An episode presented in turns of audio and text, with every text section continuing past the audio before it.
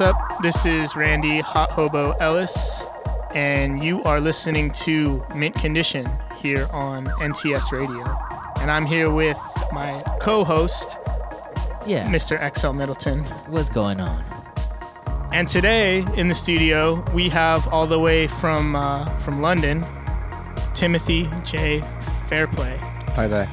Is it is it Timothy or is it Tim or what, do Uh, you, what do you you- prefer to go by? You can call me Tim. And uh, nobody really call. I, I use that as my artist name, but I'm Tim. I'm Tim really. Right, and that's not your only artist name. You have a multitude of a few. aliases. Yeah, it's like Antoine Rouge and uh, yeah, there's a, there's a few Yeah, and ones. we'll, we'll, we'll get into all that a little bit later. But, anyways, welcome to the show.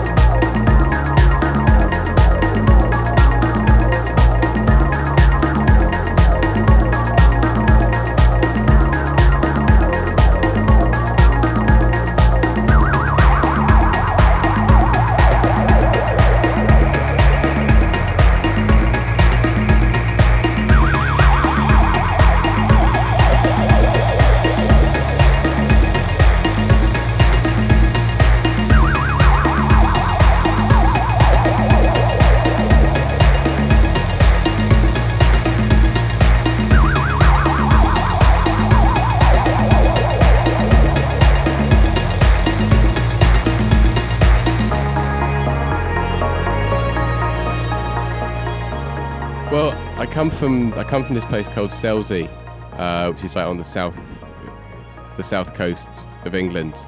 Uh, overlooks the uh, overlooks the Isle of Wight, which I don't know if you've heard of the Isle of Wight. Do they have a festival there? Yeah, yeah. That's, they, I think, they like now, The Who played there or something. That's right? probably what it's most famous for. But like, really, the Isle of Wight, most of the time is just this quite strange little island, really, that's like off the coast of the UK. But it's like the most populated island. You know, like as like you know off the off the coast. Right. It's like lots of people live there.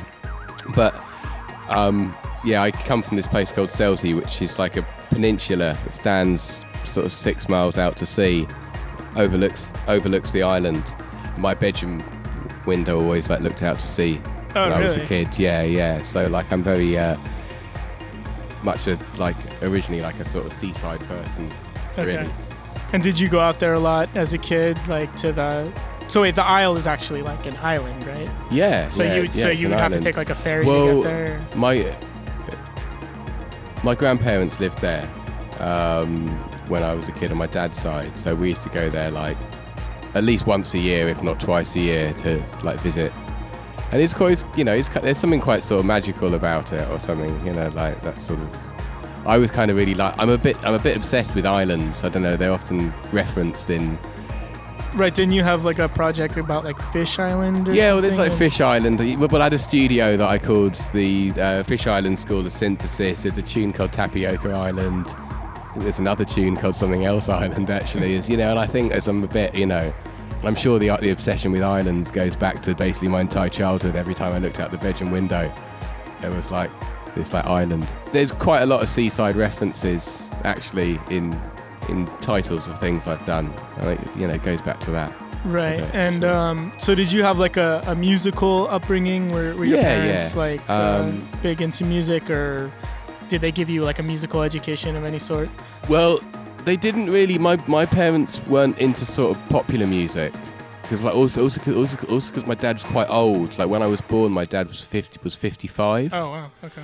Uh, no, no, sorry. So he was he was 51 when I was born. He was 55 when my sister was born. But anyway, he was old, so he didn't really have. You know, he'd like missed the. He like he he was like in the navy during the 50s and stuff because he was already, you know, he was already too old for that. Like then, so he he wasn't really into popular music. And my mum had been a folk a folk musician um, when she was younger, and then had sort of become a jazz musician and had then sort of got into classical music. But obviously, none of none of it's popular music. So right. like, was she like a professional? Like, N- no, no, but Okay. but she had like t- very much so in the folk world. She had um, had a period of, of playing a lot of, of folk festivals, like semi-professional, I Right. suppose. yeah. Um, uh, but you know, anyway, none of you know none of it is like pop music. So I very much had to sort of you know there wasn't really like a parents' record collection to raid. You know, like there wasn't like a box full of like you know Fleet Fleetwood Mac, and I kind of had to sort of find my own way a bit. But we were super musical. And my sister's my sister's a harpist, oh, okay. and that's that's what she does for a living. Um, and my mum my mum taught me to play the guitar. Um, and I sang. I also like I sang like in choirs and stuff when I was a kid as well. Like Right. um, not not ones tied to a church, but singing you know some religious music as well as. Um, Right. So yeah, I had quite a you know like a, like a really musical upbringing, um, but it was. I suppose it was you know you'd almost say it was a bit square.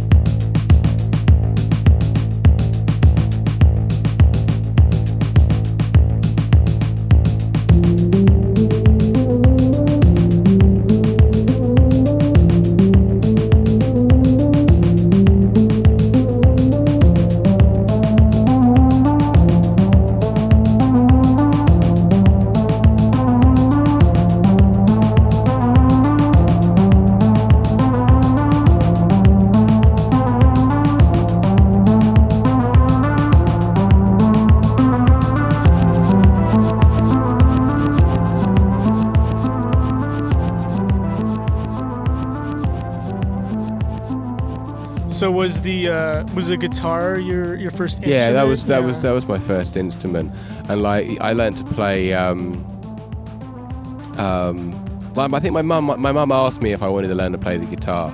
I was, like, you know, and at first I wasn't really sort of that like bothered, and then I think suddenly I sort of probably saw something on TV or something like that. You know, somebody who looked cool with a guitar or something, and I was like, Mum, can I learn to play the guitar? So she kind of started to teach me.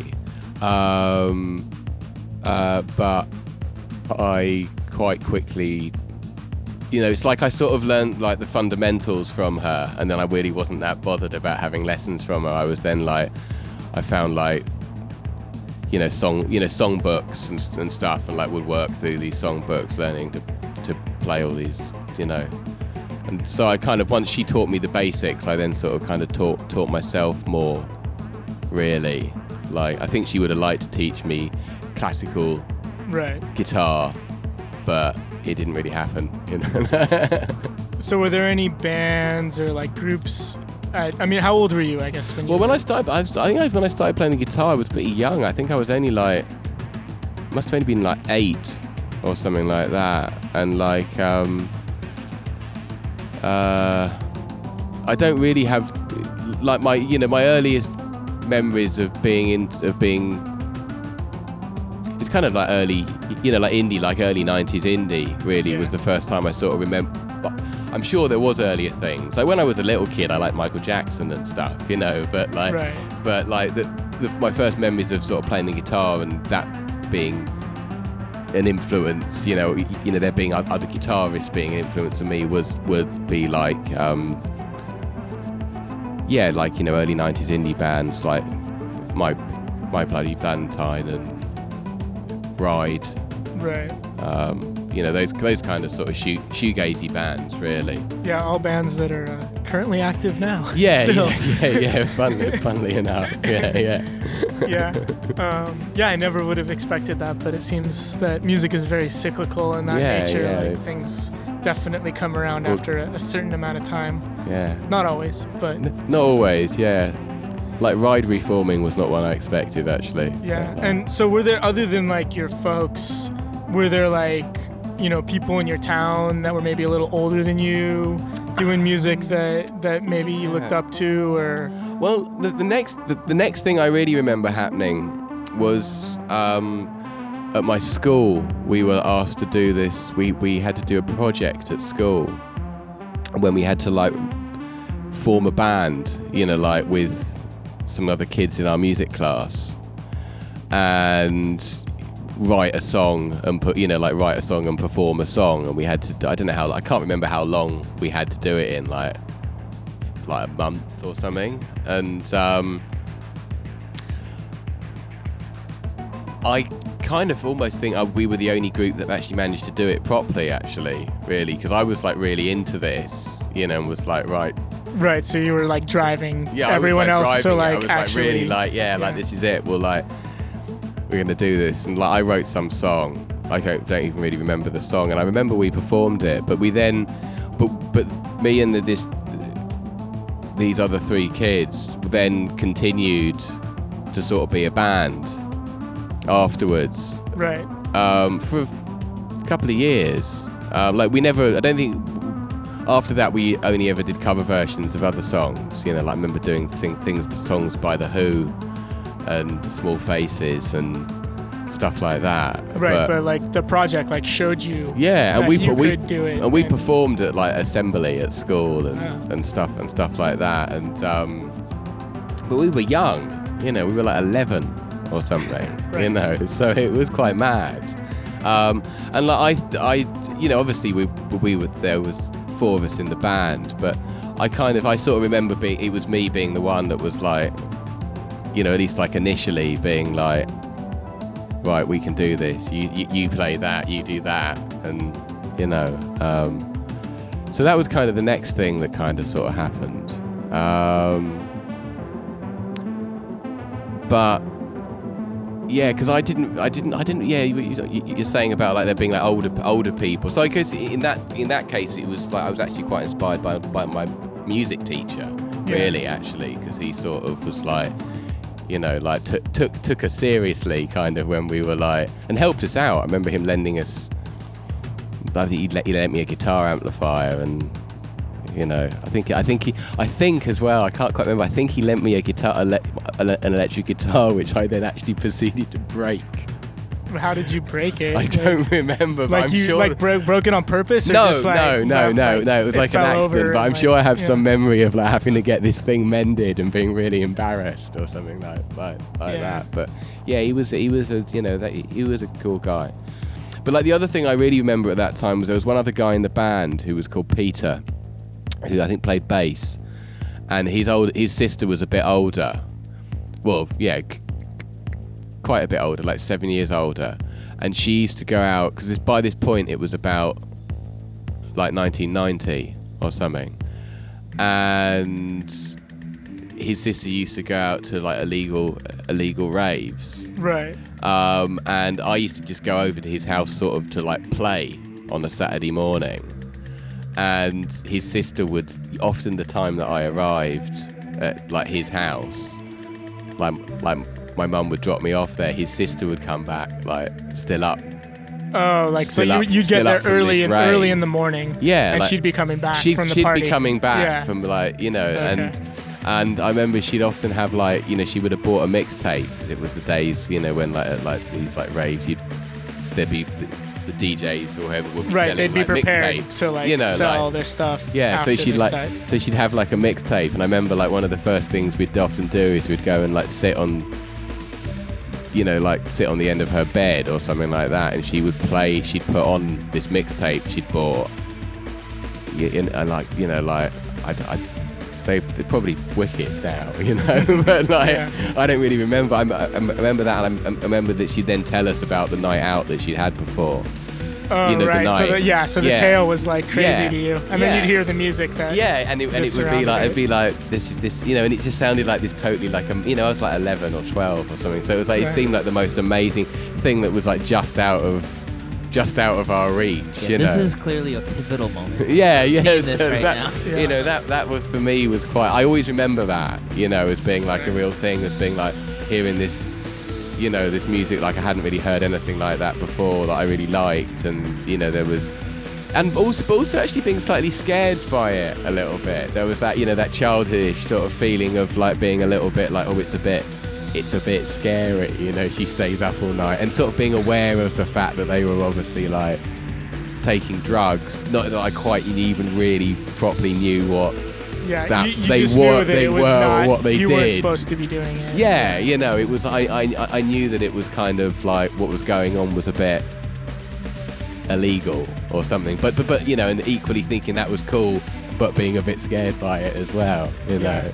And what was what was the sound that people were kind of playing at raves in those days? Those 1990ish. Yeah, like well, that's well in in 1990 it was kind of like a lot of well by 1990 a lot of the UK stuff had really come in like the kind of like rave like you know, like- 808 state kind of. yeah things yeah like, that. 808 state Yeah. and so it was it wasn't you know it, it had gone the sort of 87 88 shoom london thing where it was all chicago records it was by this point now you were getting a lot more people making Right, they'd already like digested it and were able to like kind of home, do, do their own homegrown version, stuff. Yeah. Yeah. yeah, So you had yeah, like from obviously from Manchester, you had 808 State, but then uh, there was loads of stuff coming out of like the home counties and like London and and you know the the UK sound had already started to come in where you kind of had the breakbeat element like coming in, which was obviously the you know an influence more going back to sort of hip hop and rare groove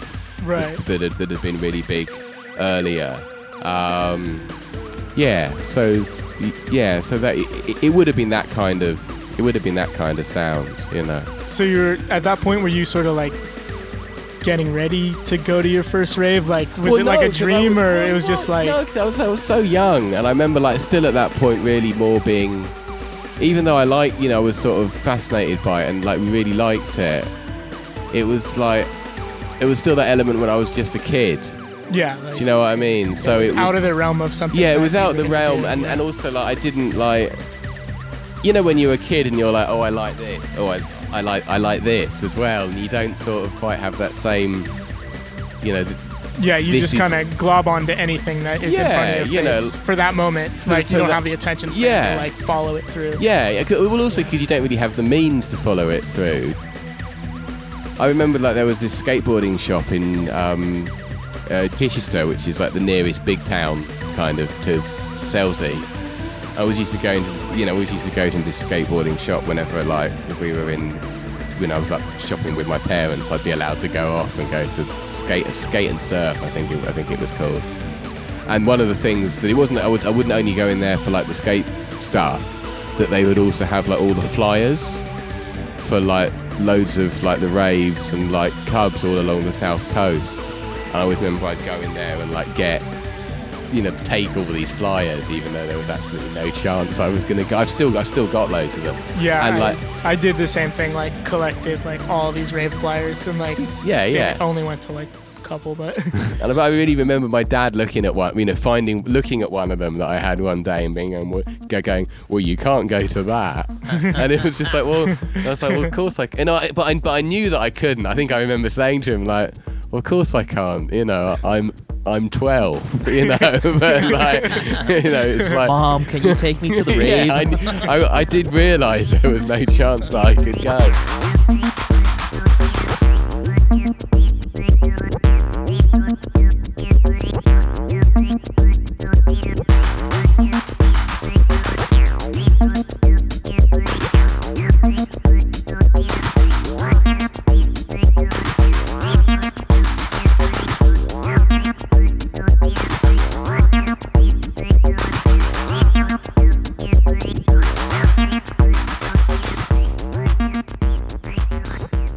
We had like this school you know like i used to go to my second my secondary school was was actually quite cool. Or, or my first one i went to because i went to i moved schools. And like my first secondary school was quite cool. Had like a youth wing which on like friday night they had a disco every friday night. And like you know it was run by some sort of you know cool teachers you know. But but they were they were they were actually quite cool. And like i remember that you know it was you know it's a mixture of the fact that they they were quite cool people and also the fact that the charts had such good music in it at that time Right. like you know i re- you know i really remember like yeah, hearing 808 State, you know, hearing 808 State at my school disco, basically, and stuff. You know, the first time I heard Primal Scream, you know, was at my school disco, and you know what else like stuff off three feet high and rising i've heard you know was played at my school disco and that you know so like Yeah. yeah yeah you know so like um i remember By Um, teachers. yeah by teachers yeah yeah but they were you know they were you know that's the thing is those records were like in the top 10 you know Right. like, So they were they were relatively adopted by popular everyone culture. yeah yeah Yeah, no, it was a, it was a great era. yeah I look back on it fondly. Um, so what was I guess the next the next step for you? Um, I'm trying to think now. Well, like, kind of, I moved schools. That was kind of quite a big thing. Um, just because my mum just, you know, I was, I went to like a better school, Right. basically. So I had to sort of make new friends. Um, and then I kind of, kind of, I got, I got in with a bu- with a bunch of kids who were more into, you know, like Nirvana and grunge, and um, and also at that school there was a lot more of a sort of a split between.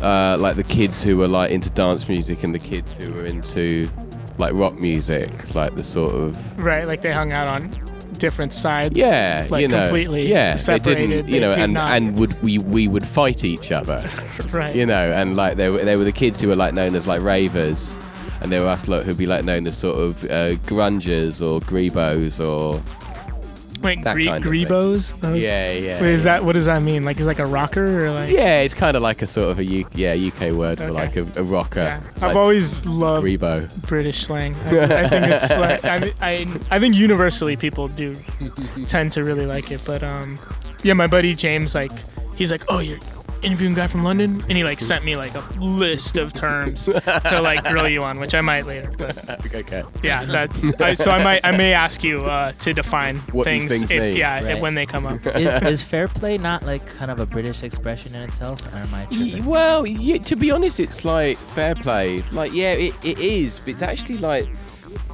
not so much English. The like the Welsh kind of say it a lot. Go, go like, oh, fair play. if, you Yeah, know, you know about. Um, yeah, it is, but um,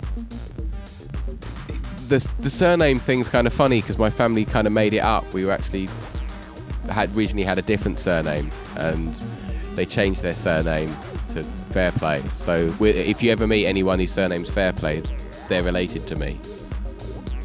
Wait, because they because it's it was made up. Kind of because it was so- made yeah. up. There were no other fair plays. It- Was, well, was well, it like a like an immigration thing? Like It was an immi- it was an immigration Because like thing. yeah. what I heard like with a lot of immigrants, they would come someplace and they'd be like, "What's your name?" and then they would say it, and they'd be like, "No," or you know, Yeah, like they wouldn't be able to pronounce it Yeah, or something. yeah, yeah. And so they would change it to something that would fit in. Yeah, yeah. essentially, Well, this for us is because we had a German surname, and it was the, during the First World War. Right. So they So decided that it um, would be better to Yeah, not yeah. disclose that. and also your give themselves was. the most English name they could think of, which is like Fairplay. Right. Um, but yeah, so anyone in the UK who meets surnames Fairplay, they're related to me.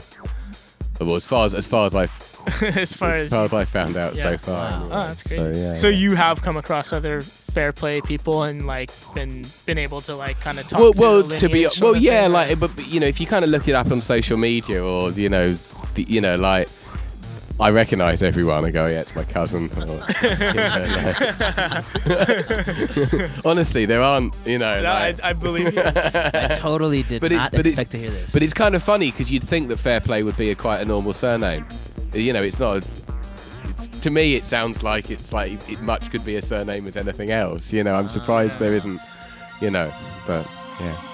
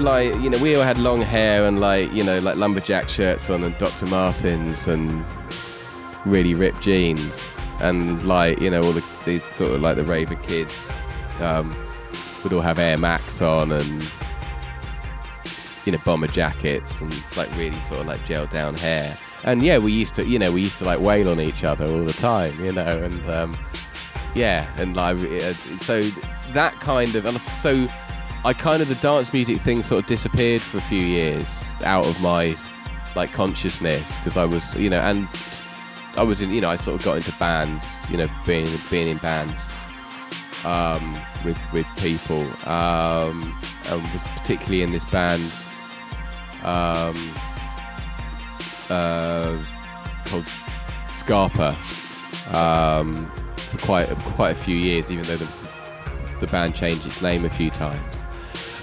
Yeah, dance music didn't really sort of.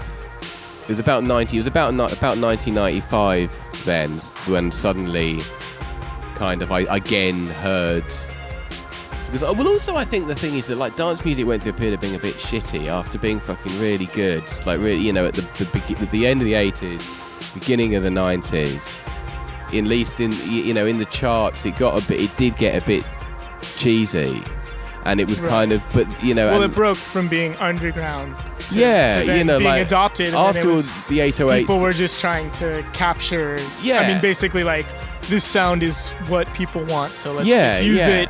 And also, and- it got yeah. quite songy because the thing that's quite cool about a lot of that really early stuff is that it's not very songy. It's really atonal and really sample based and and odd. But like the second wave of it, like producers had come in and worked out how to sort of kind of pin a disco song to sort of one of these sort of house tunes. And I didn't Right, sort or of it has melodies or yeah, something. yeah, that, like, and, and, yeah. and and I didn't get that so much, you know. Anyway, like um, you know, and uh, you know, it's not saying that now I look back at some of those records and like them now, but at the time, it didn't. They didn't sort of speak to me. So it wasn't. It was then probably not until like the mid '90s, and I then heard like heard like Daft Punk, uh, y- y- you know, first album Daft Yeah, yeah. Punk, um, and uh, first album Chemical Brothers, Right. and you know, and, and that kind of stuff. That I was then I suddenly heard dance music that again that was like I was like, oh yeah, this is this is quite cool. you yeah, know? I mean, I, I can completely, I guess, empathize because, You know. like, yeah, Daft Punk and Chemical Brothers here, and I hate to say it, but Fatboy Slim. yeah, that was see, I like- was, yeah, I was never, I was, yeah, I that was that was because I was kind of like not. Yeah, I had yeah. nothing, didn't want anything to do with dance music, and then all of a sudden yeah, that was yeah. on MTV, and That they had was- cool yeah, videos, Okay, yeah, yeah. and then that was for me. I was like, oh, Yeah, yeah. okay, But I, I was kind of really into Underworld as as well, Right. Um, a, around that time, um, and you know they they they're still, um, the, you know those Underworld albums from that time I still I still like those those like first three or whatever it is. You know, yeah, like, and and an the orbital, orb. yeah, What- what- or what- the what, orb and, and yeah, orbital, yeah, yeah, an orbital, yeah, yeah. Um, but yeah, so I start, but I think that was. Um,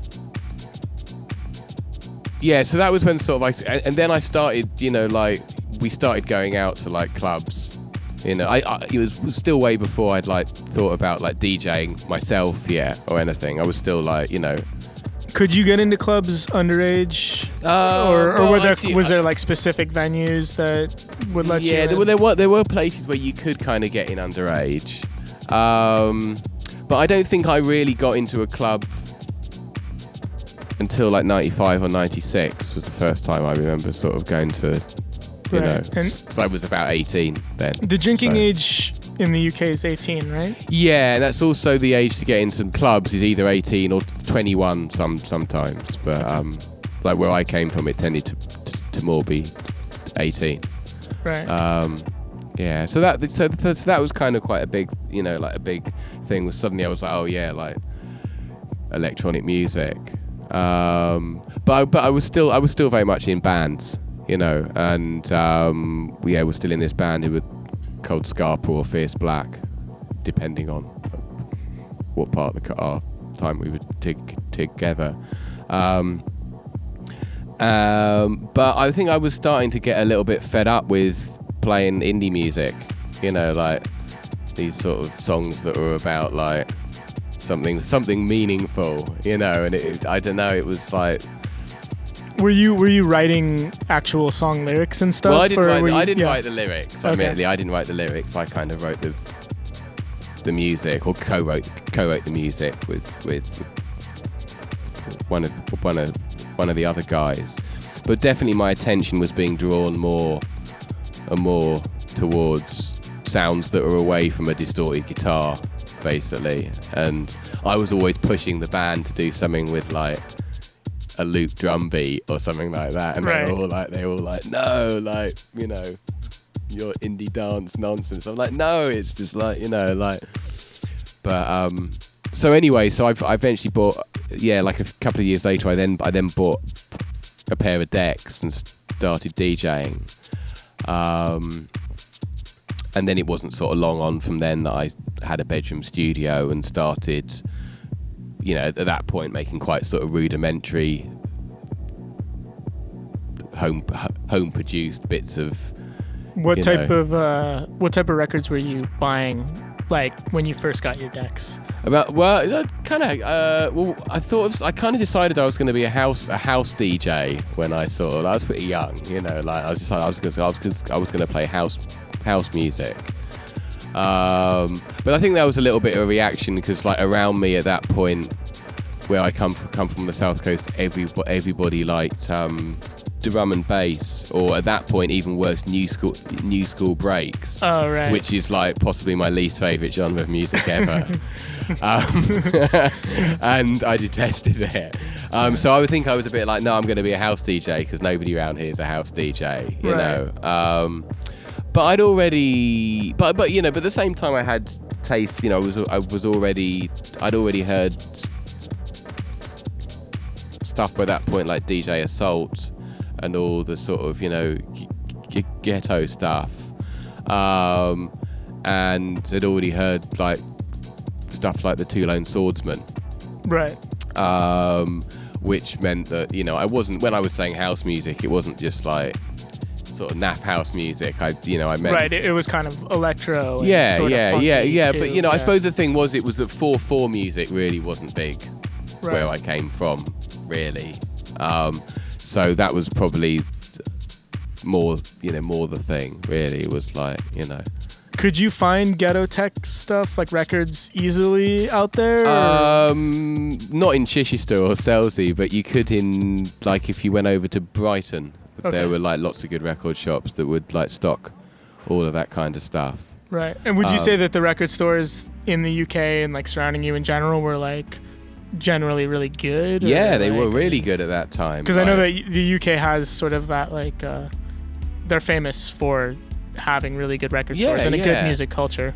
Like we we like I, th- I think the record stores now aren't as good as they were. That's not to say that there aren't some very good record shops. Um, but I think at that time, you know, at that time there was a, a lot more good record shops. You know, you'd you'd, you'd go to a, a cool town and there'd be like you know, a few good record shops you go to for different things, and often even like within within walking distance of each other, there'd be like six or seven record shops that were like, you know, and I'd, I'd go record shopping and you know, and you'd go, I'd go to like, I'd go one to one shop because it had a really good electro section. I'd go to another shop because it had a really good, you know, like house section. I'd go to another shop because like it had a really good like sort of, um, you know, like Rephlex and that kind of sort Right, of like right, yeah. section. And I go to another one because it had a really good like krautrock or like, you know, rocks stuff. You know, so like you know, and this was all like- more or less pre-internet, so you were just kind of learning about these record stores from your friends. Yeah, yeah, yeah, from- yeah, yeah. You just, you, well, you just walk, you just see them and just go in and have a look. And if it was a good shop, you'd go back. You know, you'd you'd go back again. But it was kind of the thing that was the beginning of the internet. Then, by this point, in the not well, not the beginning of the internet, but it was the beginning of, of uh. things like Discogs Right. and stuff like that. Like Discogs didn't sell things yet, but you could already like look up a list online and find an, in, you know, find out a label's entire like back catalogue Right. and you know, and um, but any, but what what, what I was going to say was that uh, uh, the one thing that was really important was at that time is I actually started working, like not that it was really like a cool record shop. Um, it wasn't it wasn't an underground record shop. I st- started working in Our Price, which was like a, a record shop cha- chain in the UK, where there was sort of like one in. At one point, there was nearly like one in every city. Right, not- so it was a if, huge, if not, yeah, it was was massive at one point. Okay. Um, and it was it had started off as being an independent shop, but got big and uh, was bought out by Virgin or somebody like that. Um, and I started, so I started working in one of those, and that that that was a, a really important thing for me as well because every well, I was partly because I was probably the youngest member of staff there when like I, I joined, and like everyone was like, you know, good few years older than me, but they all had like loads of knowledge that I didn't have, and it was they played me like the Underground Resistance first, Throbbing Gristle first, Right.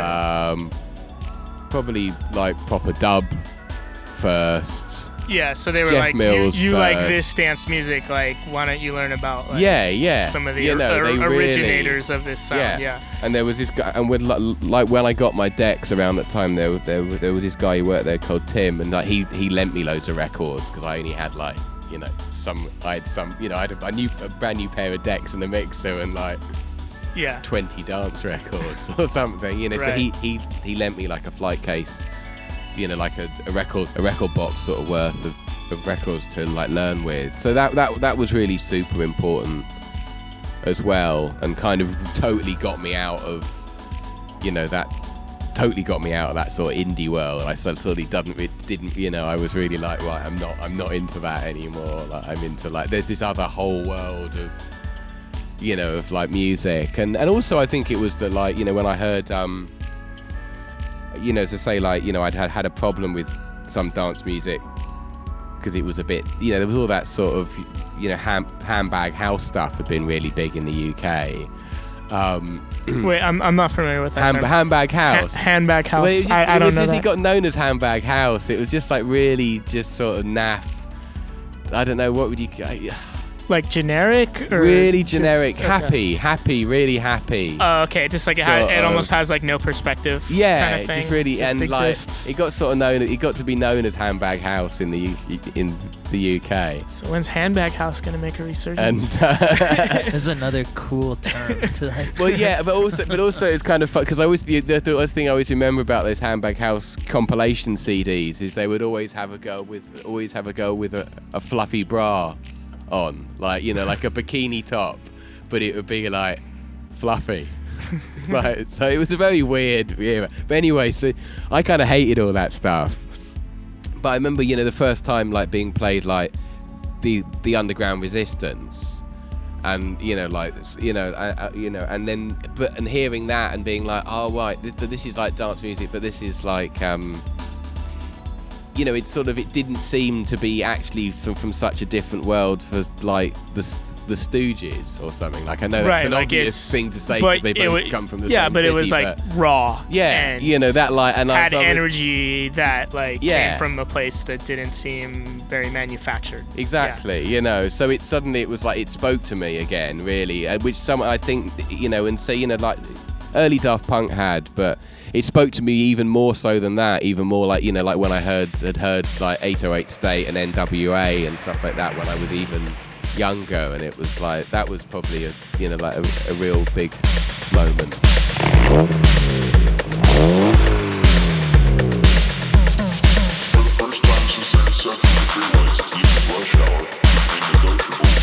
Close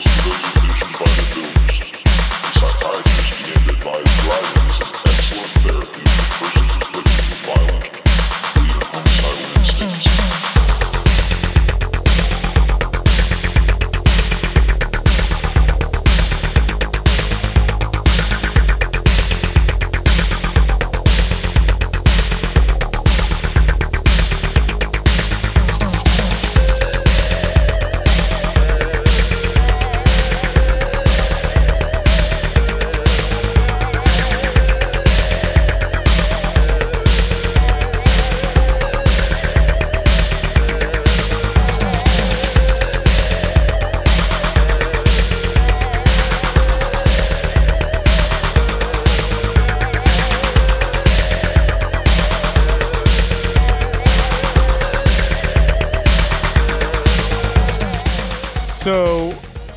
DJing at this point.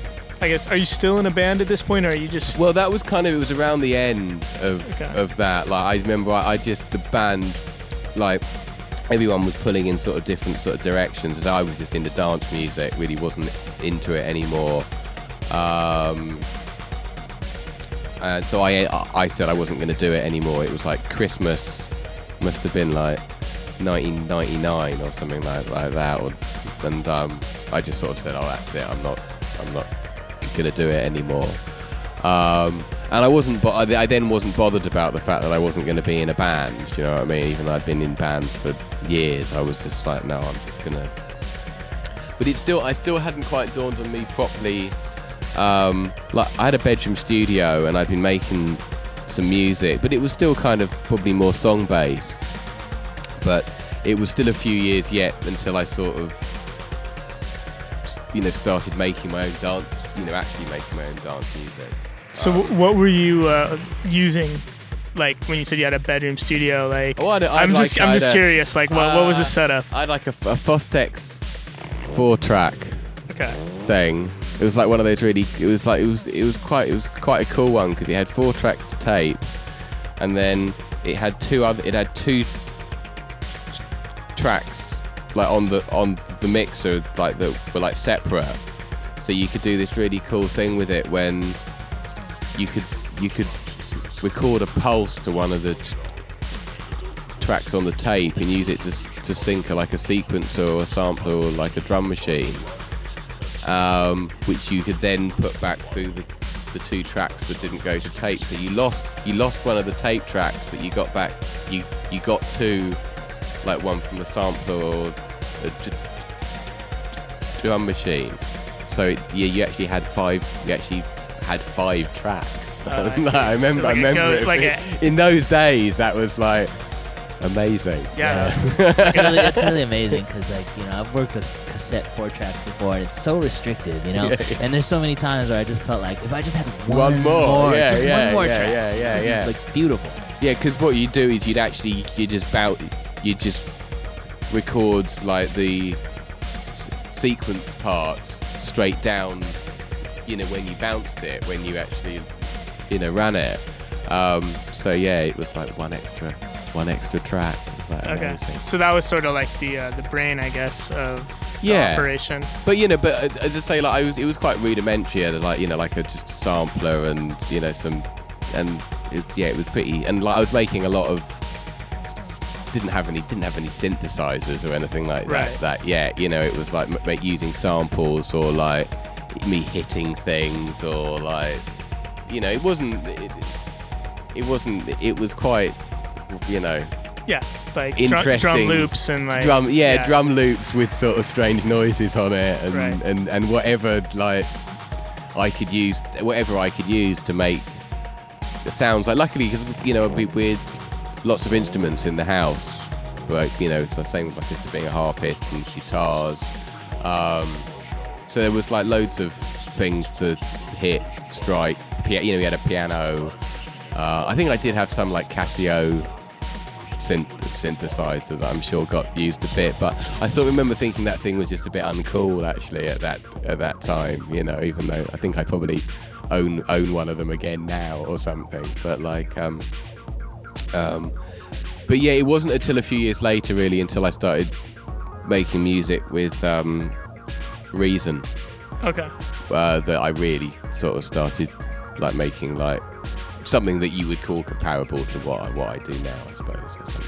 So. Right. And were you like in school or anything to learn more about how to produce, or was it just all? no, it was all self-taught. just self-taught yeah, it was all self-taught. Like I did, I did like for like my A levels, I did like photography and media studies and English literature, and then I went to university and did uh, philosophy. Um, so like it was always I was self-taught and just sort of got on with it myself, really. Right. So, so what came of that? I mean, were you did you do live performances with any of that stuff? Did you put anything out? Like, Um, uh, well, no, you see, I didn't. I was kind of when, yeah, all, all, all, all, all that stuff kind of died down, and I went to sort of university, really. Um, and but when I was at university was when I started going to this night that Andrew Weatherall was doing in London at the time called Haywire. Okay.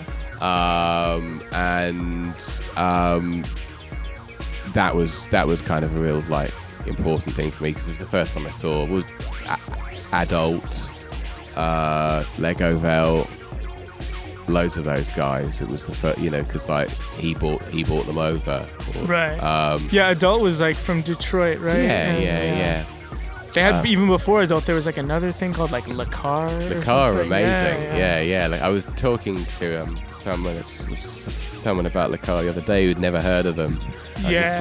like, you know, like they, they, yeah, that that early Le Car stuff's amazing. Yeah. Well, I, I got wrapped up in the whole electro clash thing when it happened. and, Yeah. like Adult was like part of that, but I always felt like they, they were were- they were better than it. yeah. Yeah, yeah, yeah. But that was the group that we really liked, like me and all my friends. Like, Yeah. Yeah. So. Yeah, Um. Hand to cool. phone's a classic still. Yeah. you know. like- Um. So what what year was that? well, so this by this time it was about 2000 ish.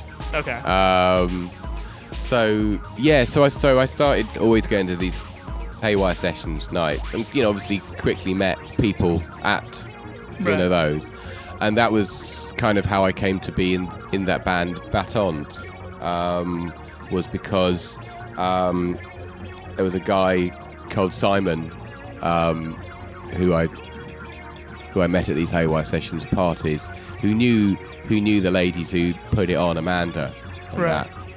And his girlfriend had start had started this band with this other guy called Mole and they needed they just sort of needed a third person to sort of make it kind of work really because she sang uh, Mole had sort of written some synth bits and some sort of drum bits um, and I think it wasn't quite, you know, it wasn't quite enough just the two of them on their own. And also, she she wanted the band to have sort of live guitar or bass. right. Um, so yeah, so that's so that's kind of the thing that happened next. Really, was that I joined I joined that band.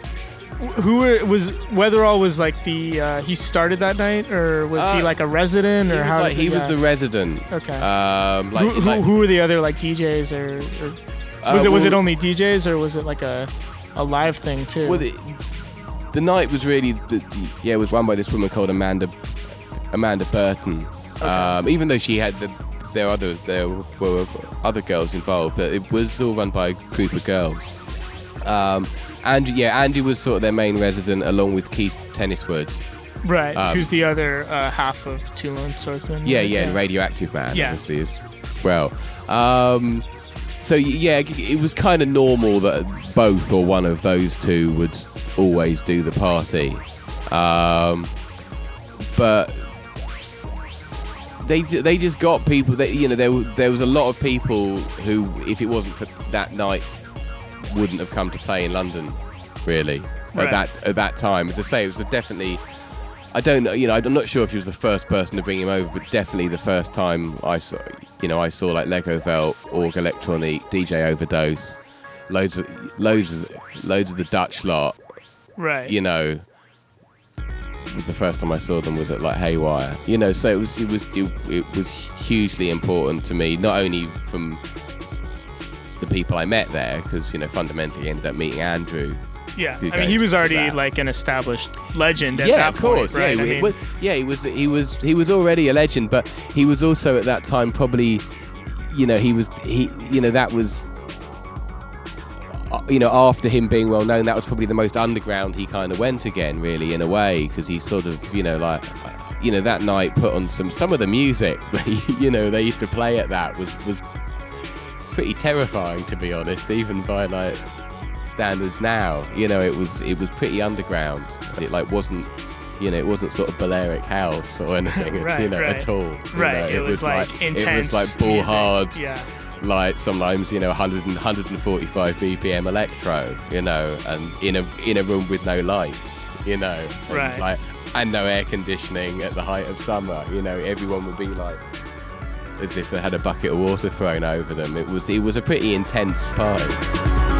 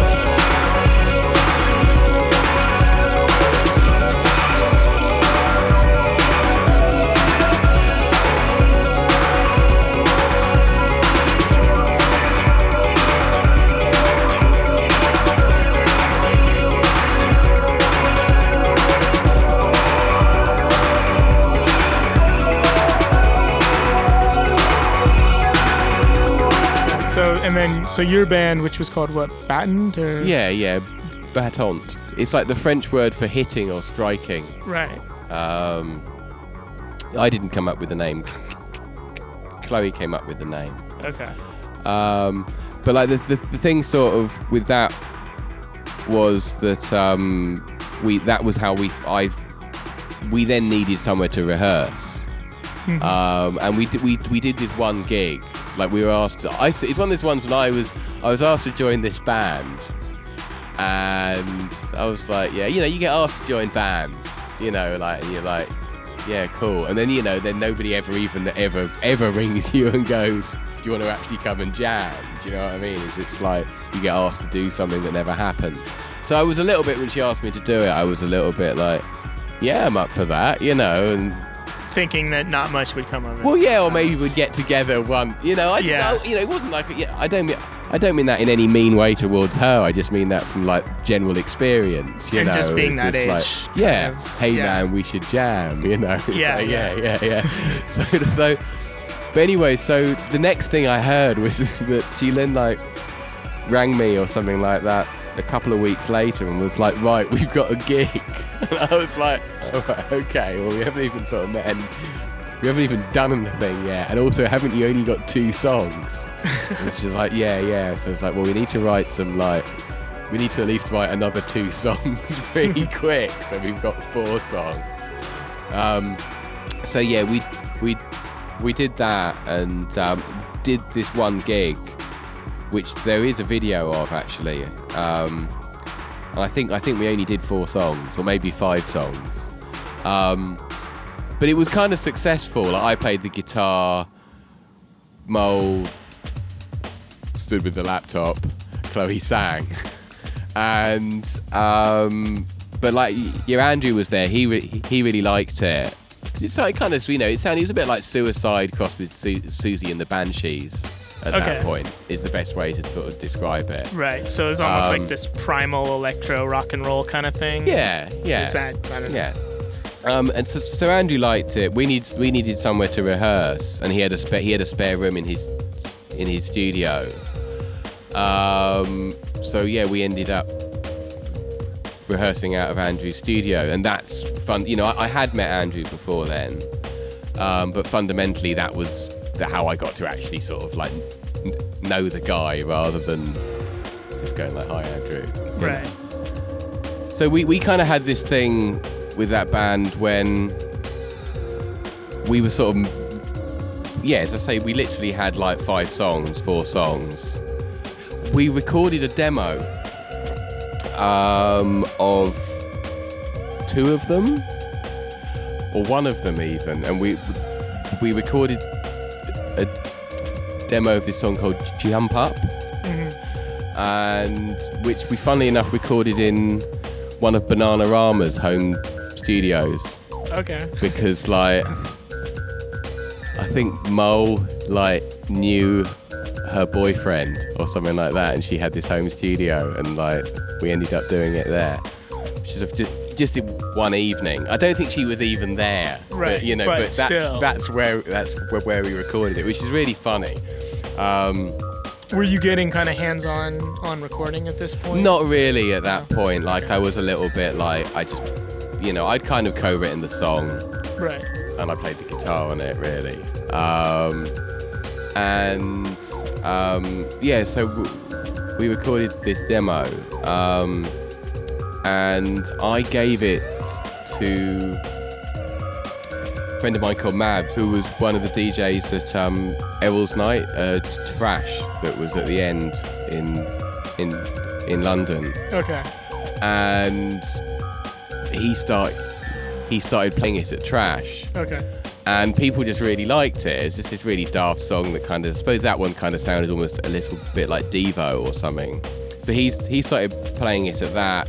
People were responding really well to it. Um, so we were asked, like a like Amanda from Haywire had a had a little record label. So she was like, "Well, shall we shall we shall we do a Battant like EP um, on the label?" So we did. So we went in with Tim, who was uh, in Death in Vegas, um, and yeah, recorded the first EP. Um, which I think, which then on the other side there was we, we there's a So did Tim from Death in Vegas? He produced it, or well, yeah, like yeah, yeah. He or- he he he he engineered it and Okay, produced it. right. Yeah. And on the B side, there's a remix by the Two Lones. There's one remix by the Two Lone Swordsmen. There's a remix by somebody else now, but I can't I can't remember who it who the other one's by. But um, so yeah, it was also like you know like um that was also really cool. Like Right, like you had some names. yeah, like well you know like I couldn't I couldn't believe I was suddenly in this band that had got a Two Lone Swordsmen remix. This was kind of really cool. Um, and we were, but the thing was, is we were ridiculously hyped. Like we were hyped quite too much for the stage that we were at, because really we'd just recorded all the songs we had, you know, onto this. Right. Uh, hyped by record. just fans or by like the press By or like, like, by like the music press, Music and like we even appeared in in like Music Week, which is like the sort of industry magazine in London, as like you know like one to watch and all this kind of sort of stuff. But we weren't, we just weren't ready, you know, like. yeah. Like I had, I had more musical experience because of being in previous, ba- you know, being Yeah. in previous bands who'd spent time in recording studios and stuff. Um, but like Chloe was, you know, it was the first band Chloe had ever sung in, you know, Right. and like, you know, we were going and doing these gigs that was probably like, you know, the fourth time she'd ever done a gig. And it was like we were playing know, like to ind- to industry people and you know, so we kind of basically we messed it up, you know, because we just because we weren't really ready, yeah. you know. So did you guys like kind of come and go, or like did the band? The band lasted for a while. yeah, no, though, no, right? we Yeah, didn't, like- we didn't, we didn't stop.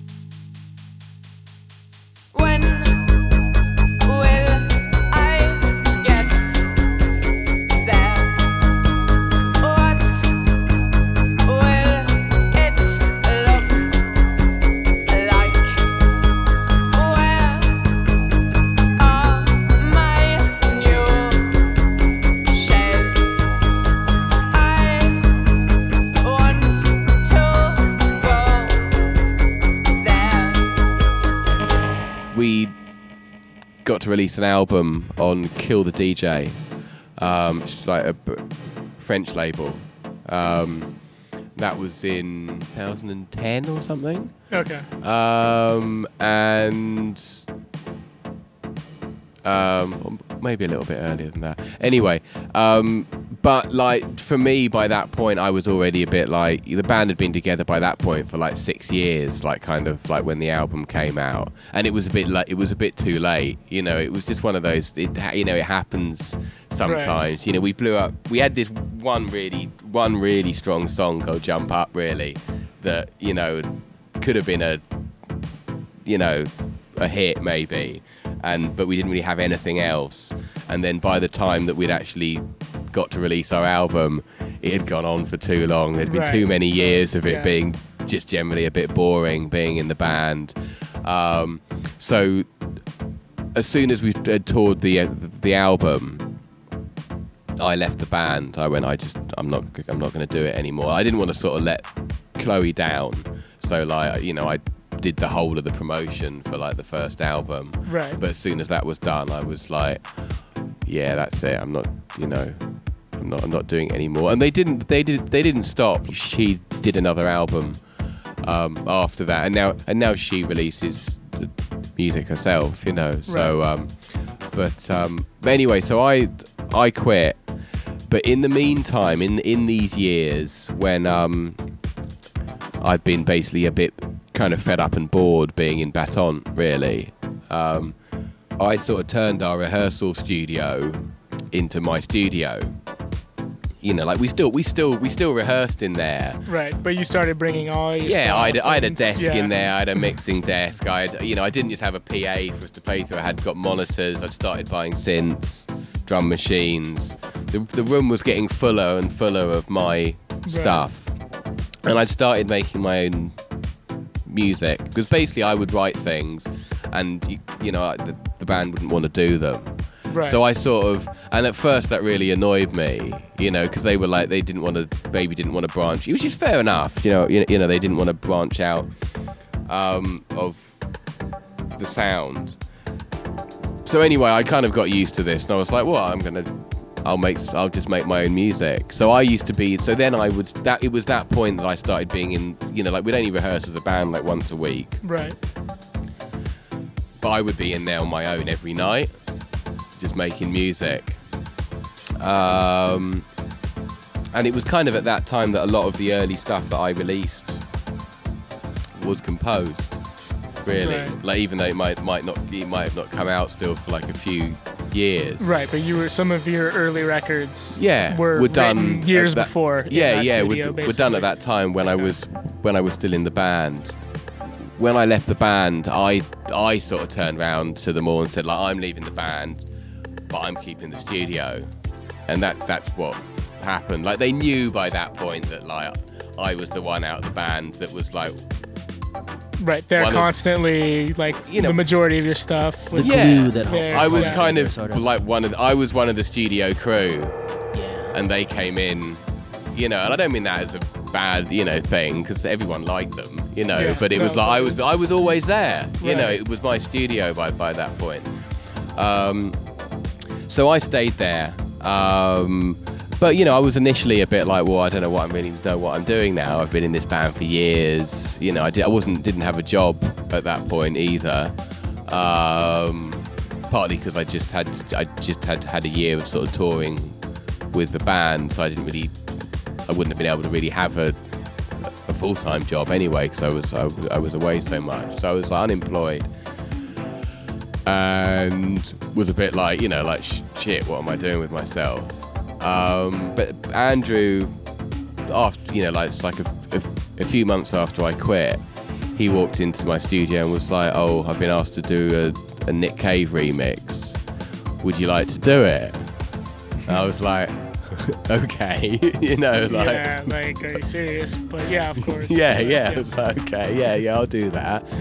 So we did, we did, we did, did, did this Nick Cave remix, uh, and that was the start of me working with Andrew, really. And uh, you know, I then um, was, you know, like his engineer, but then that culminated with us doing the Asphodels, obviously. Right. Um, you know, w- did that kind of happen naturally, or was it like you guys had an idea for a project? the and you went Asphodels there, thing. Like, well, Andrew came up with the name, Right. You know, um, and he came up with this. The first thing we did was the cover version of um, "A Love from Outer Space," right, um, which he wanted to. He wanted to do a cover version of that, and so he came up with that name, the Asphodels, with a name that was like the pair of us. right. And well, you know, and it, on the album, I think he does actually have both of our names at the top as well. But like, he was very aware of yeah. you know, like you know, being you know, like this is like a group rather than you know, like everyone's gonna think you know, think it's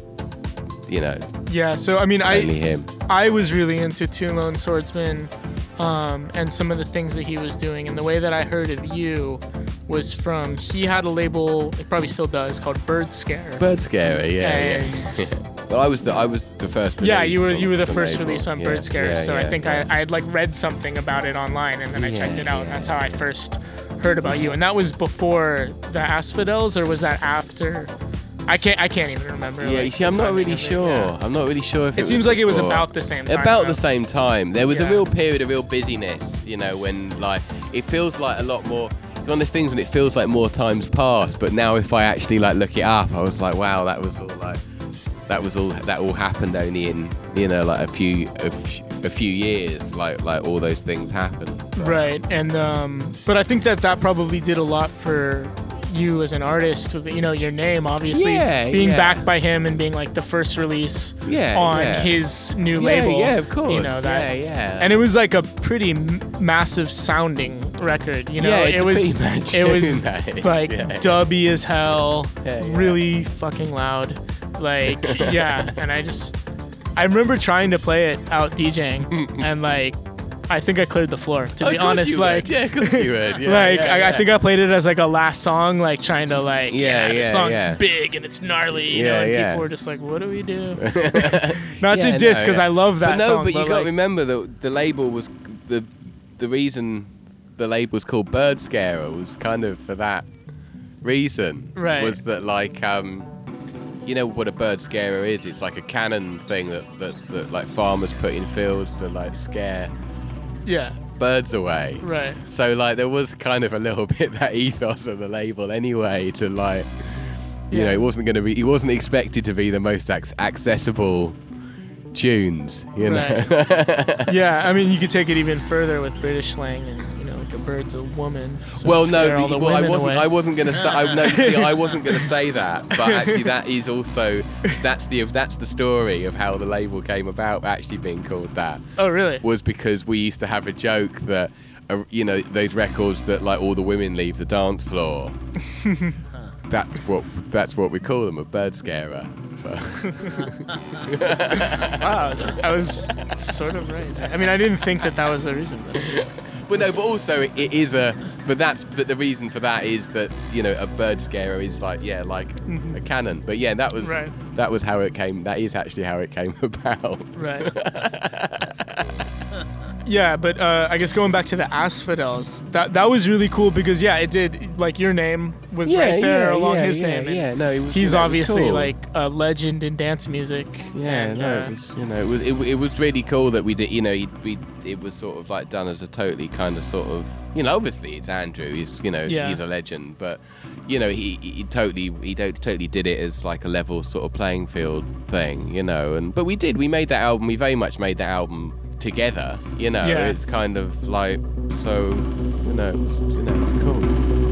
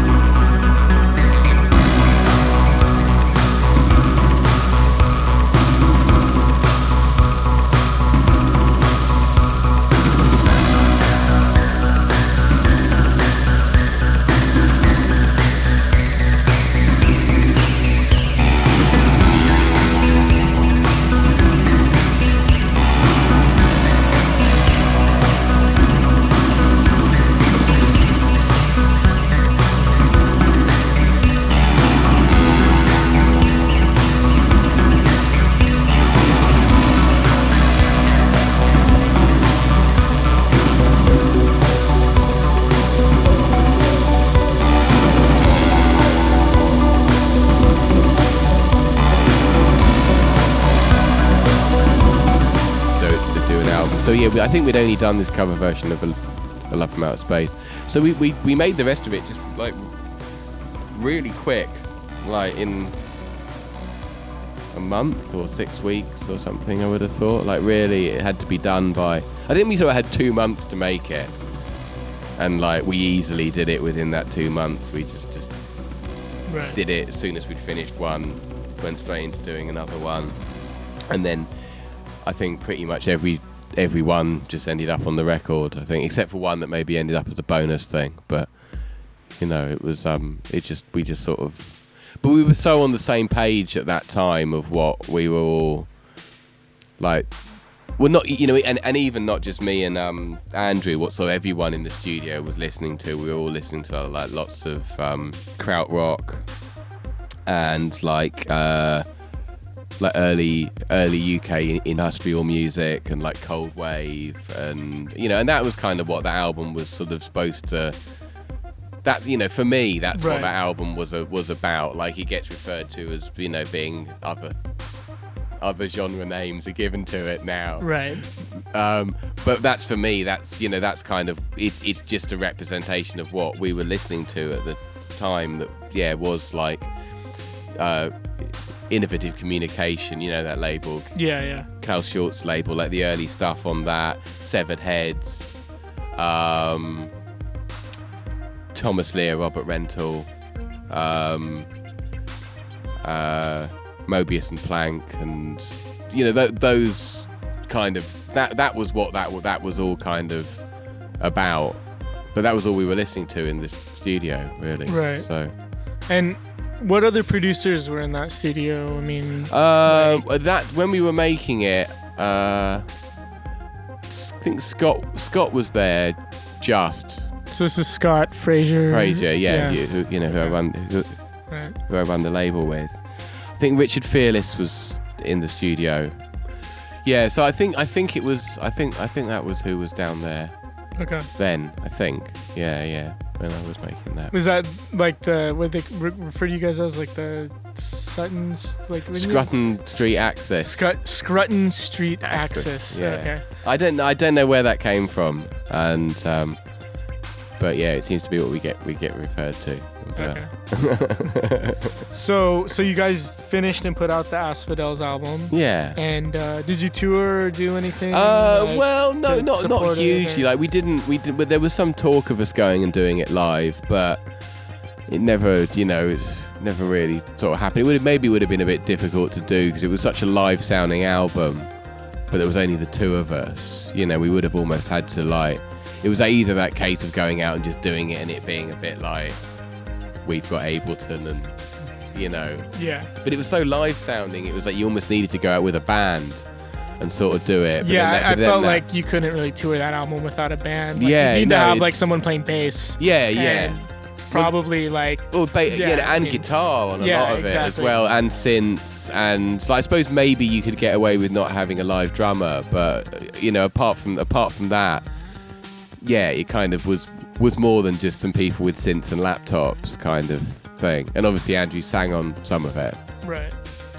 Um, so no, we'd like we me and Andrew did some gigs together. We obviously that was when we were doing the um, we did the festival in France. Me and Andrew were DJ t- t- together as the Asphodels. Um, but maybe that was a bit, you know, the, the sound of that was a bit different anyway because it was um, just DJing, you know. So Yeah. um, uh, but yeah, like the so so that kind of by then it was really up to the point where we lost the studio. Really, um, and what was the? I mean, why did you guys lose the studio? uh, just just because it was it's, it. I don't think it's happened yet, but it's being redeveloped into flats like everywhere in East in East London. Uh, right. So it was like the actual owner of the. yeah, and yeah, sold it, sold it, or sold something. gave- yeah. So you had like a, a certain amount of time to Mm. vacate or something. Well, I got out. I got out in a few months. Um, I think Andrew. Andrew had so much stuff down there. He was in there for like another year nearly. Um, I probably I could have stayed a bit longer, but I don't know. There was something I was kind of. I felt a bit like I didn't want to be there for like the bitter end of it or something, you know. So like, and also I was a bit. I was just a bit worried about not having a space to make like music in, really. So um, me and Scott went off together and, and actually built a, a little studio in Hackney.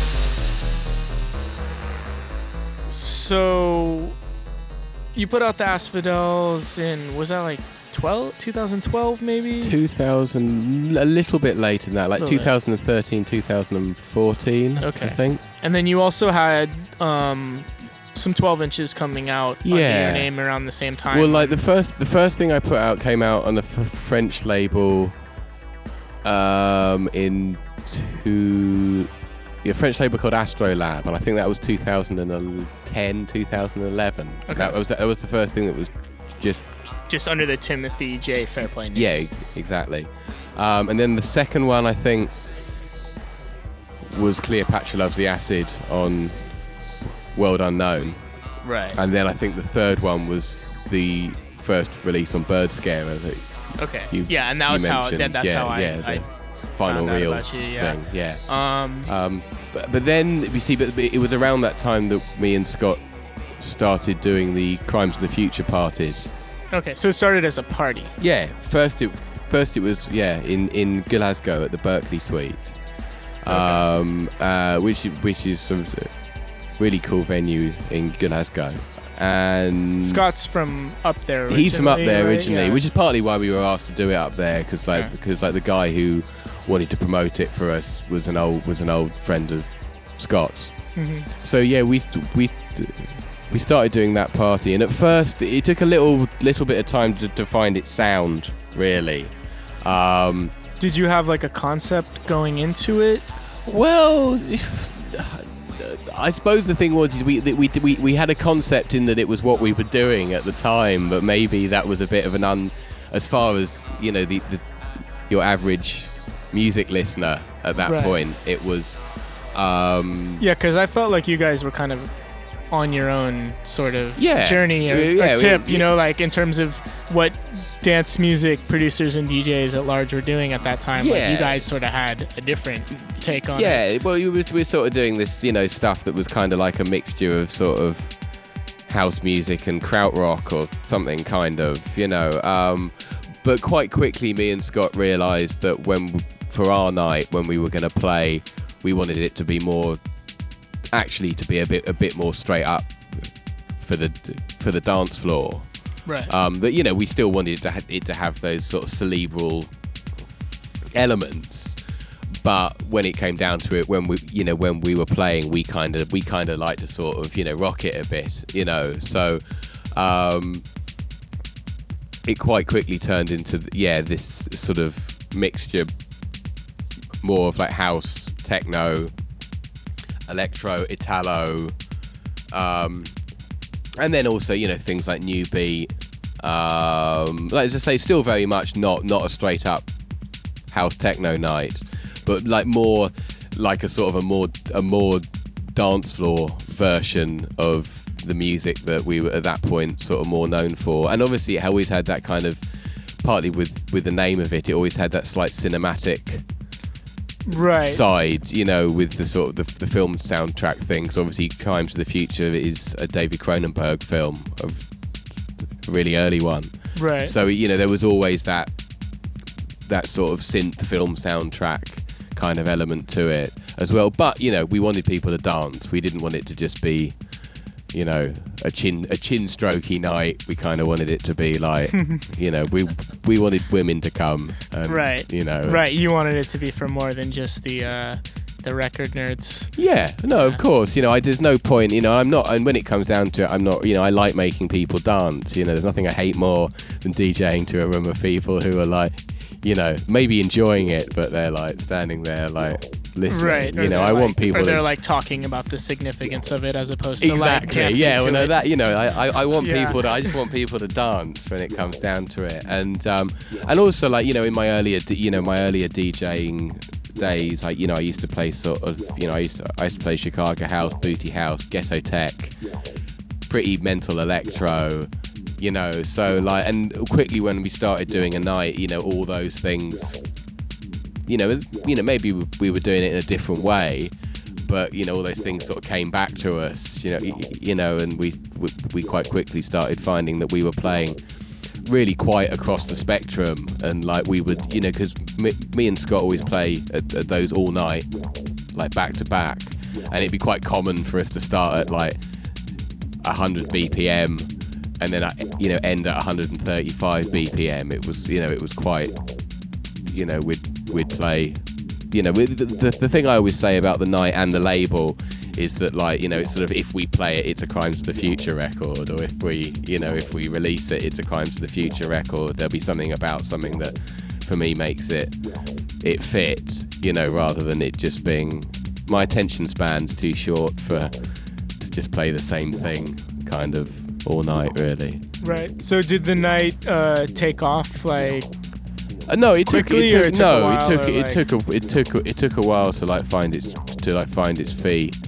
Um, and, and we also did some one-off ones um, in London, um, and and we quite quickly started doing it as a sort of touring thing. You know that we would me and Scott would go and play at places and sort of be billed as Crimes of the Future, um, and and then it was a couple of years until we started the label, and like the the, the first release on the label was by me. It was the first Antoine Rouge Right. release, even though at that time I didn't admit it was by me.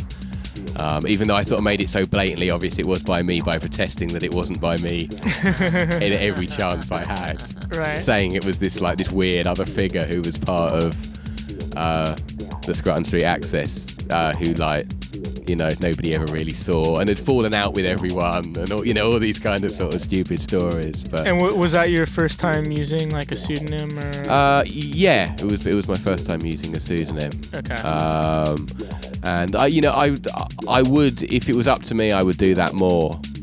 But in this climate, it's harder to sort of do the pseudonym right. thing so much like, now. Yeah. Do you want your record to sell or?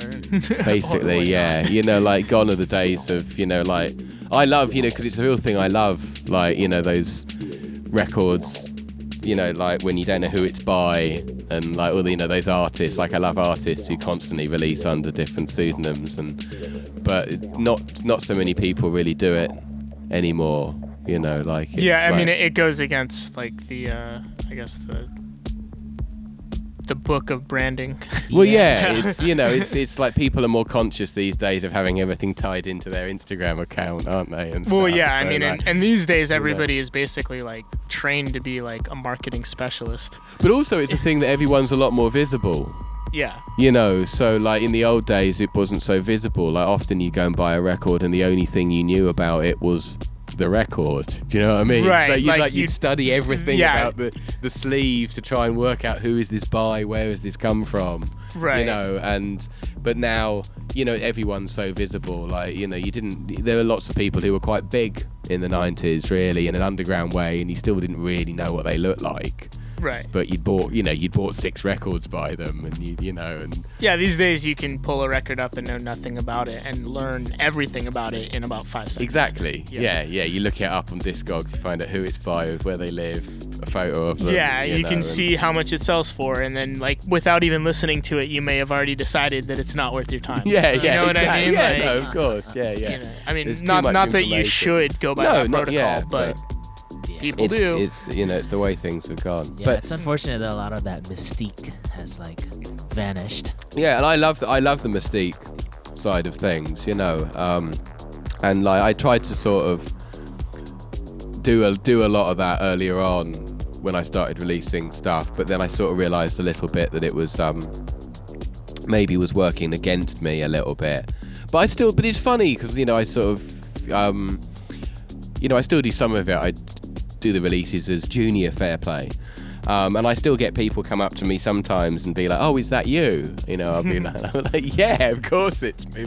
Of course it's me." And it's like even like on the most the most recent one was actually was the first time I've ever put a photo of myself on the front of a record, but it wasn't a Timothy J Fairplay one. It was a junior one, so it was kind of a bit like, "Look, it is."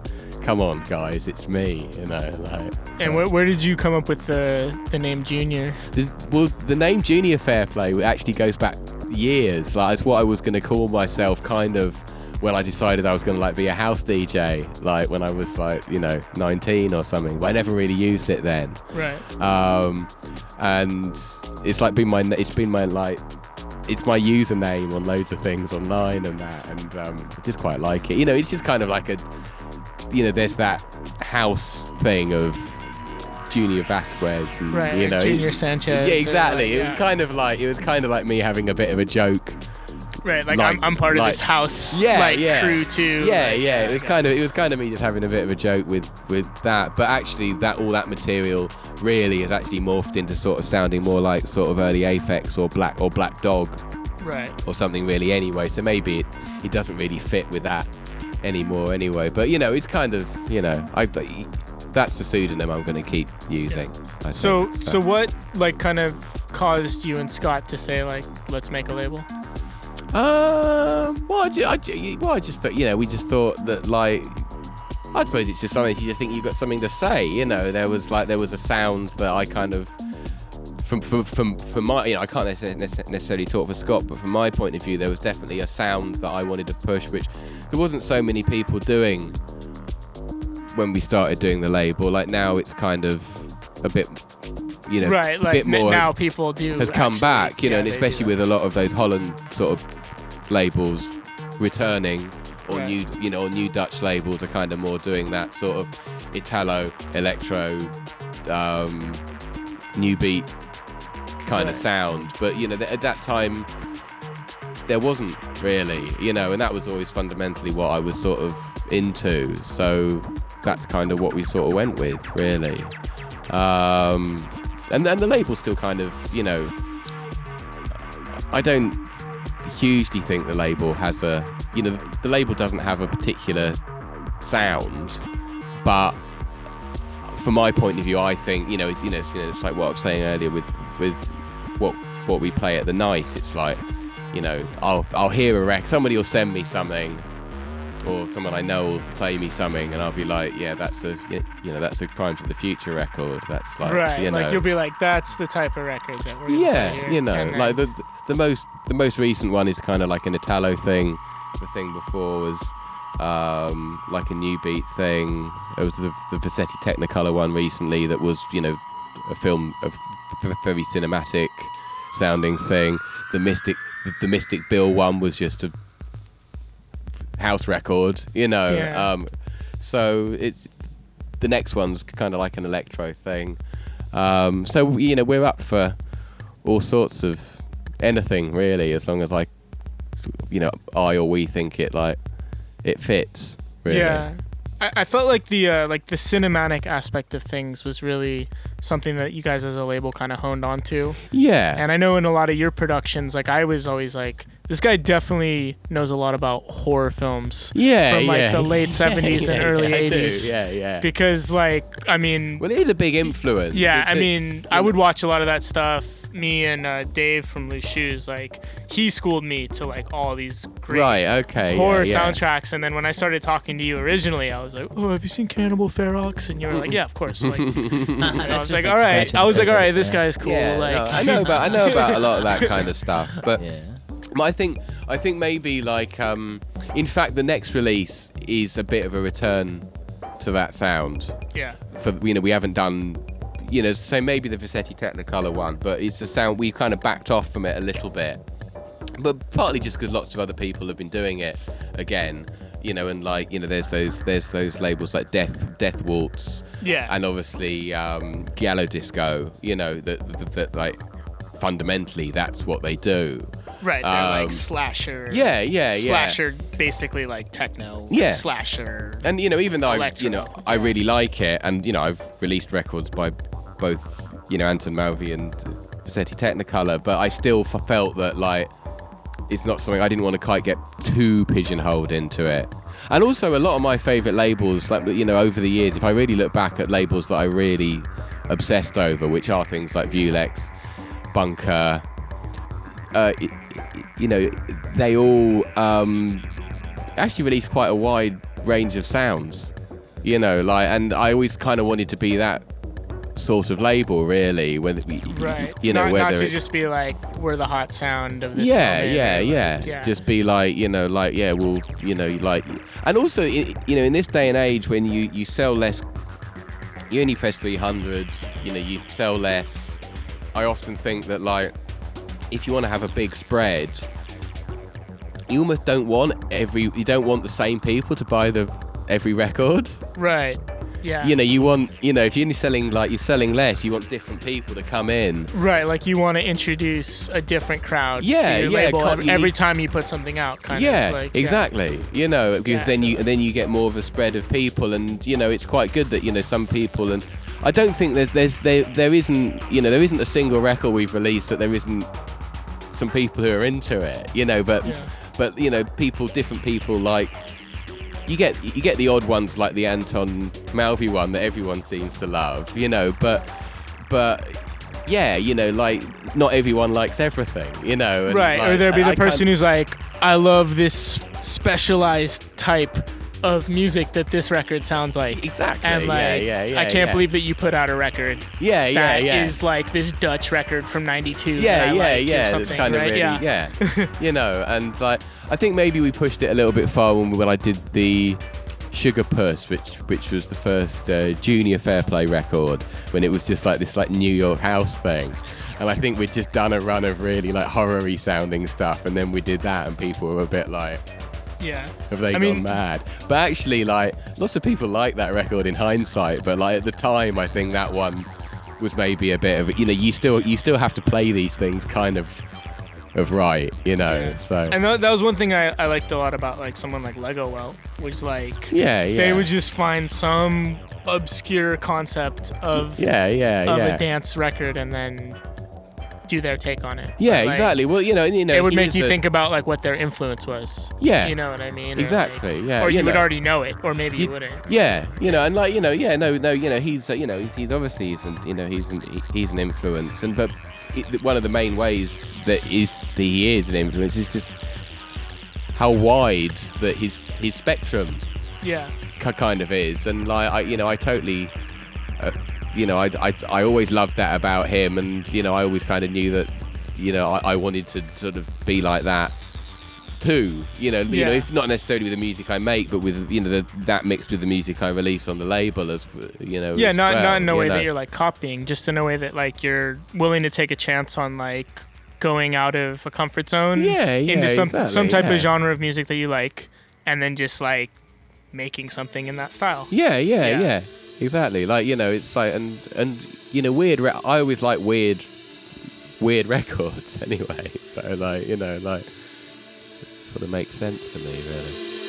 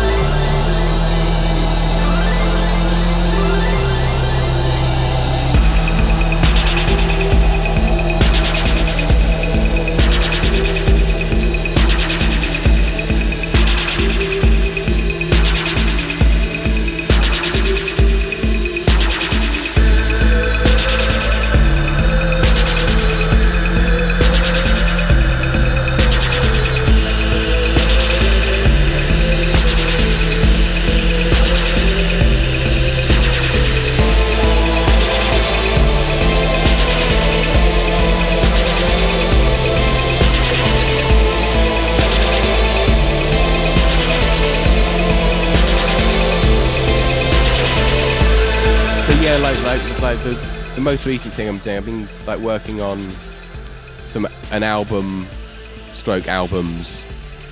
Um, I've been been making this album for a few months now, um, which is getting towards being finished. But I've sort of ended up with two albums really because I've my you know as I say you know as, as, as I've been saying my attention span is short, so I struggle to make like always often struggle to make a record that's all one sound. So I've kind of got one album that's kind of like this sort of more like cosmic house sounding one. Mm-hmm. That's probably the best way to describe it. It's not cosmic disco, it's like cosmic cosmic house sounding one. But then I've got this other one I'm working on that's kind of more like an electro album, I suppose. But like some of it I'd almost say is actually like because it's slow but but not 4-4 it's almost more like an instrumental hip hop album, really, in a way. Oh, like I some see. of it. Yeah, because of like the tempo. The t- yeah, It's because like- it, yeah, it's it's it's it, that's so like if you put electro to that tempo, it basically like becomes Yeah. hip hop sort of. yeah, like, it's kind of it's kind of more like an instru- an instrumental hip hop album, and like, you know, I, I listen to a lot. I you know I listen to a lot of hip hop still, so it is always uh, you know when I do the slow stuff, that's usually what's behind it. Is kind of I've had a period again of like listening to loads of Tell Me Right or right. Something like that. So Yeah. Um, so these two albums that you're working on, is there like a potential release? Have you finished well, either yeah, of I'm, them, I'm not gonna, I'm not gonna say I'm not gonna both say works in progress? Um, I'm not going to say the labels, but yeah, what, one of them said there's a potential release. The other one I will find something to do with. Even if I end up just putting it out on cassette myself or something like, like that, I will. Um, what are your top horror films all time? my top horror film. The ones, the ones that really had an impact on you, either from a, uh, a soundtrack standpoint or just, just in general. just cinematically. The Brood. The Brood. I haven't seen that. You never, never ever I've seen heard of it. I have heard of it. It's one of the most horrific films you'll ever see. Have you ever, have you ever seen it? He knows. See, yeah, XL knows some horror Yeah, I too. know some stuff, but my knowledge is spotty. It's that's kind- why I'm, that's why I'm It's like, kind of an early. It's it's it's not super early. It's a kind of earlier David Cronenberg. Cronenberg film. Oh, okay, because I thought I knew Cronenberg pretty yeah, well. it's like he made it like like around maybe just before Videodrome or something like that. Yeah, like, like, that's like one of my. yeah, well, no, that's that's that's it's a wicked film. But there's something about the Brood is just incredibly like wrong, mm-hmm. Uh, and it's got and and it's and it's got O- Oliver Reed in it. Okay. which is you know and like you know like any any film that has like Oliver Reed in the 80s when he was at the height of his alcoholism really is kind of like it's kind of like it's you know it's a pretty mad casting you right. know. So, but and it's very apparent that he's like on one. The whole well yeah yeah and it's basically it's about he runs um let me get this right he runs a um inst- like this institute i think called the institute of psychoplasmics. I think i think that's from the brood. And they basically they teach people to grow new organs using their using psychic powers using their own psych you know so like willing Right. themselves to grow new organs. Um, and then his best his like best pupil is this woman who has managed to grow herself this new womb outside her body in which which she gives birth to these like horrible murderous midgets Sounds good. so that that's that's that's like a bit of a favorite just because it's like it's it's it's it's I, th- I think like you know out of like mainstream sort of cinema it's one of the weirdest films that like ever got made always like another favorite is always the fog Oh yeah. by John Yeah, Carpenter John but that's you know but that's more well no the, the the film's wicked as well but it's also my favorite soundtrack by him um what else um City of the Living Dead by Lucio Fulci which Oh, Right. yes. which which doesn't doesn't I think doesn't get like the props that it should because it always because the, Yeah, there's other Fulci films that the like, Beyond people- always yeah, gets kind of referred to as his sort of the best out of that era. On- Right. Um, and I know like the Beyond's a bit more like maybe the Beyond's like appears to be more intelligent or something like that. I'd but, say it's a tie for me. but yeah, well yeah, yeah, I yeah, kind of. And I House by the Cemetery. House- maybe House right, by- right behind that. Yeah, I would as well. But there's something I love. You know, I do kind of love City of the Living Dead more than the Beyond, just because City of the Living it's just mental because it just it's stu- it's just relentless, and and like that sequence at the beginning with like the séance when the flaming ball goes like through the room back. It's just so weird. Um, yeah, no, I love that. I love that film, and also it's like it's really got no like r- regular plot structure at all. It's just like it's just a it's it's it's it's almost like a lot of music videos edited together or something. it's kind of you know like there's no you know and the and the bit at the end when they just find out that that dead woman in their like in their bathroom for no apparent reason Yeah. and, and, then like she disappears and stuff. No, it's like I love that film. Yeah. Um, but I don't know. Yeah, like also I kind of like um, I kind of like loads of really schlock stuff that is just like, you know, beyond terrible. But I'll like it because of like one shot in it or something. Well, like yeah, I that, mean, you know, I like feel one- exactly the same You know, way there'll be one moment in it where like it's Yeah. the whole film is basically it's like it's good because of that 30 second bit, you know, Right, or something. You know? Bad movies. What's the one movie where like the they go to the island and the kids are killing all the adults? Oh, the Spanish one. Yeah, Oh, yeah. is it called "Would You Kill a Child" or I something like so, that? yeah, that's yeah. that's a, that's that's a really weird film. Yeah. Um, there's a film actually that I've really got to love that apparently I've been a bit late to the party about.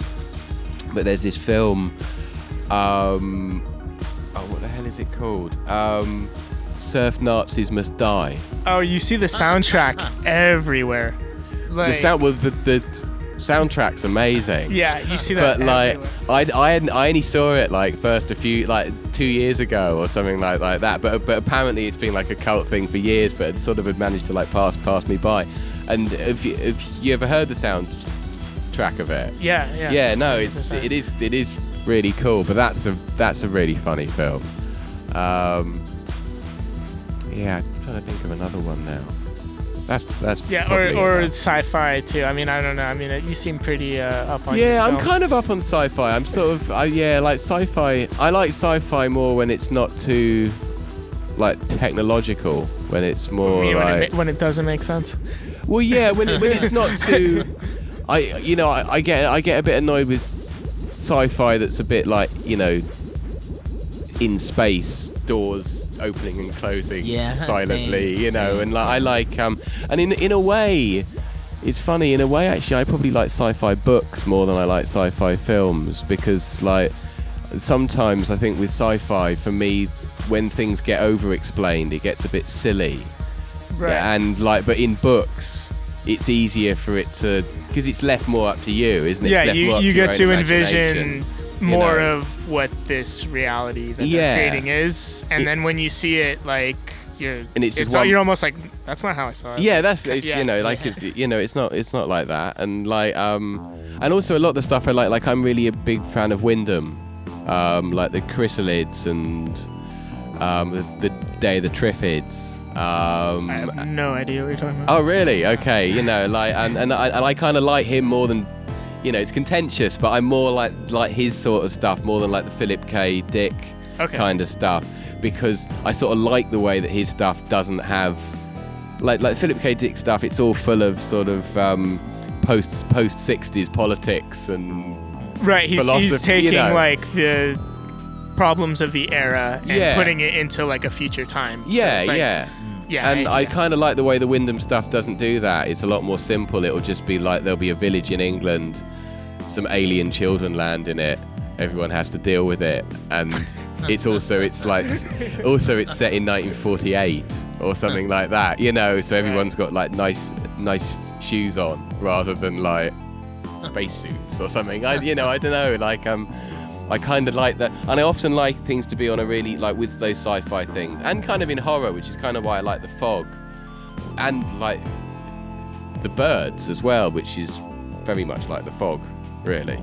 Is that when things are on a small scale? With I'm I'm less of a fan of like sci-fi when it's like the apocalypse. You know, I don't like Independence Day type things where it's like like- involving the entire universe where or it's something involving where whole it's like world. instead it's like some small village or Yeah. like 10 people or Yeah, or even like you know, it's like like you know, it's more like that like siege siege movie thing, like Yeah. you know, assault assault on precinct thirteen, when it's like yeah, the end of the world's happening, but you're only you're only witnessing it through the eyes of like six people, rather Yeah, than it makes it more human makes it more human and it's yeah, it's cooler somehow. Yeah, yeah.